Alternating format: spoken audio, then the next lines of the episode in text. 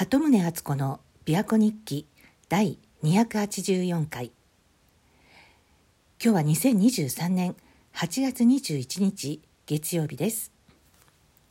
この辺りは台風が来て少し涼しくなったかと思いきやまたほぼ元の酷暑に戻っています、まあ、それでも朝晩日暮らしの鳴き声が聞こえるようになって秋の気配を感じています。朝早くから琵琶湖にはボートが見えたりしてまだ夏休みを楽しんでいる人たちかなと思って眺めています。さて私は先週初めて近くの地区の夏祭りに行ってきました。この辺りはあの琵琶湖沿いの地域の中でも比叡山の麓の坂本っていう地区があってそこはもうまさに比叡山の麓の日吉大社という大きな神社があってその参道に沿うように両脇には里坊と呼ばれるお寺が並んでるんです。まあ、そこは現在ではあの延暦寺の住職のお住まいでもあったりするんですけれども、まあ、それ以外にも結構古い建物が多くて石積みの壁が有名で、まあ、風情のある歴史あるエリアになっています。でそこに正源寺というお寺がありまして比叡山延暦寺を開いた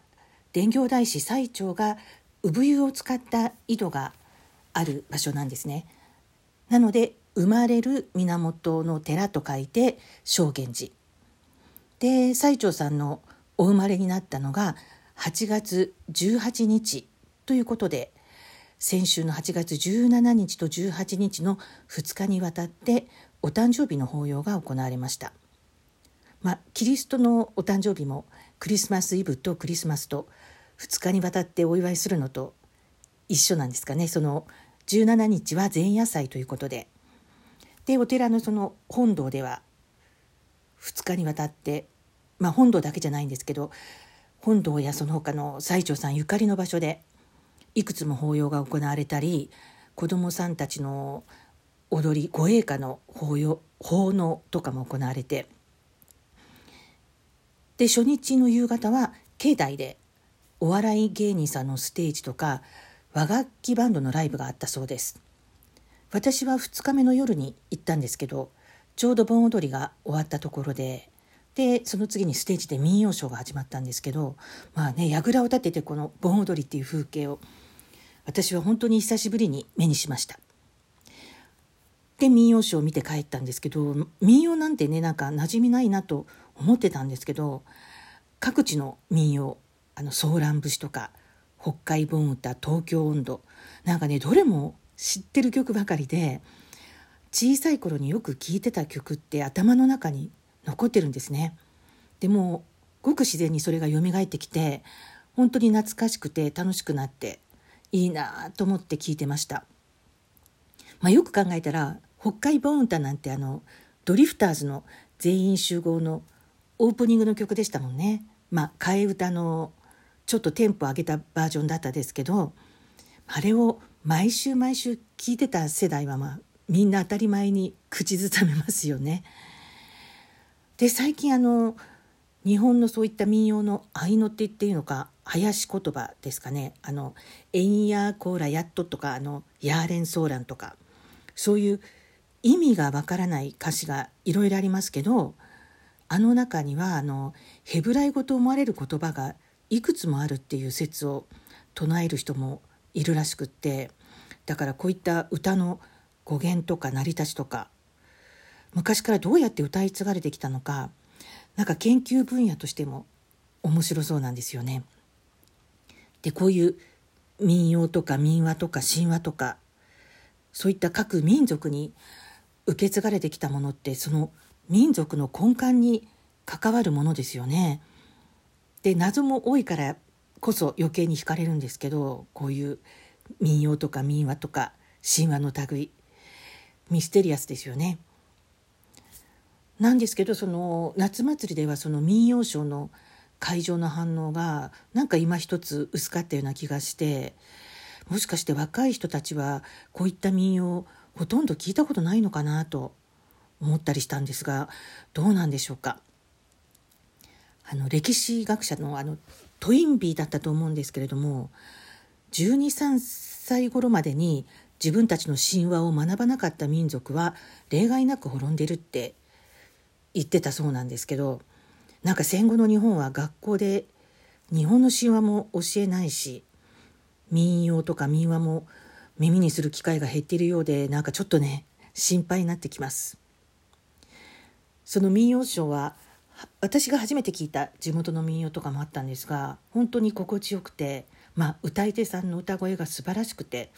それに魅了されて、まあ、個人的にはとっても楽しめました。もう民謡の魅力再発見っていう感じだったんですがあと津軽三味線の演奏もね素晴らしかったんです。こういうのを聞く機会がもっと増えたらいいのになって心から思いました。なんでかこう日本人の魂を揺さぶって呼び起こしてくれるような気がしたんですよね。であともう一つ先週なんかね気になった心配になることがあったんですけど知り合いの方と久しぶりにお話をする機会があって、まあ、その方は私よりも年上で60代半ばぐらいと思うんですけどその男性の方なんですがあの若い頃から国際金融の分野で華やかなキャリアを歩んできたエリートの方でもう品もあって学もあってっていう方なんですけどその方が「いやもう僕しばらく前にコロナにかかったからもうコロナのワクチンは卒業することにしたんだ」っておっしゃおっしゃったのでああよかったと思ってたらいやなんとだから帯状疱疹のワクチンを打ったっていうんでびっくりしちゃいました。なんかその方の周りで帯状疱疹の人が増えたからこれはいけないってこう2回セットの帯状疱疹のワクチンを打ちに行ったそうなんですけどその1回目の時にもうその注射がものすごく痛くてでその方打った後にもうその直後にその場で意識を失って倒れたんだそうです。でまああの血圧もすぐに戻って大事には至らなくてでそこのお医者さんは注射が痛すぎて気を失ったんでしょうかねってそれで終わったんだそうなんです。でそれで2回目の注射また痛いんだろうなどうしようかなと思いながら多分またうちに来ますよっておっしゃったんでもうさらにびっくりしました。でその方の奥さんも同じようにその帯状疱疹のワクチンを打ちに行ってでその直後に帯状疱疹になったんだそうです。えー、それでもまだ打つの？って。えこれおかしいんじゃないって思わないの？って。いや本当に心からびっくりしました。そのワクチンどこのあの薬品会社のどこの会社のワクチンだったんですか？ちゃんと調べましたか？って聞いたんですけど「いや知らない」とかっておっしゃるんで「え大丈夫なの?」ってなんかこれまで尊敬してきた方だったのでこういった反応にいや本当かなりショックを受けました。まあ今ねあの私の周りでもコロナにかかる人が次々とたくさんいて本当に流行ってるみたいなんですけどもうコロナがね入院する人もいないしって私の周りではインフルエンザの少し軽いバージョンかなっていうくらいで、まあ、特に大騒ぎすることもなくみんな通常生活を続けてますよね。で実際のコロナが5類に移行してから、えー、7月下旬に初めてコロナの死者数が発表されたそうなんですけどこれは今年5月の数字でそれによると、えー、新型コロナがなんかねこれも分け方がちょっと微妙になってて新型コロナが最も死亡に影響した死者は610人。前月比で50人増えていてまた新型コロナが死因となった病気の経過に影響を及ぼした人も含めるとその死者は1367人。前月比で58人減っているとのことです。でもねこれ2021年の9月頃緊急事態宣言が出ていた時に比べると死者数ものすごく多いんですよ。緊急事態宣言の時の方が全然死者数少ないんですよ。なのに今誰もそんなこと騒いでないですよね。マスクしてない人がほとんどだしみんな普通に生活してるわけでだから今こうやって正常な精神状態で振り返るとあの緊急事態宣言は何だったんだろう。何か恐怖を植え付けられて必要以上に恐れて警戒してビビりすぎてたんじゃないかなって思うんですけどでもそんな振り返りすらほとんどの人はしてないのかもしれません。えそんなんで大丈夫？ってちょっと心配になるんですけど今週は私は朝早くから、えー、平安時代から続く地域の行事のお手伝いに出かけます、まあ、こういう機会を与えられるのも幸せなことなのかなと。ずっとずっと続いてきたことをみんなで守っていくことの大切さを感じている今日この頃です。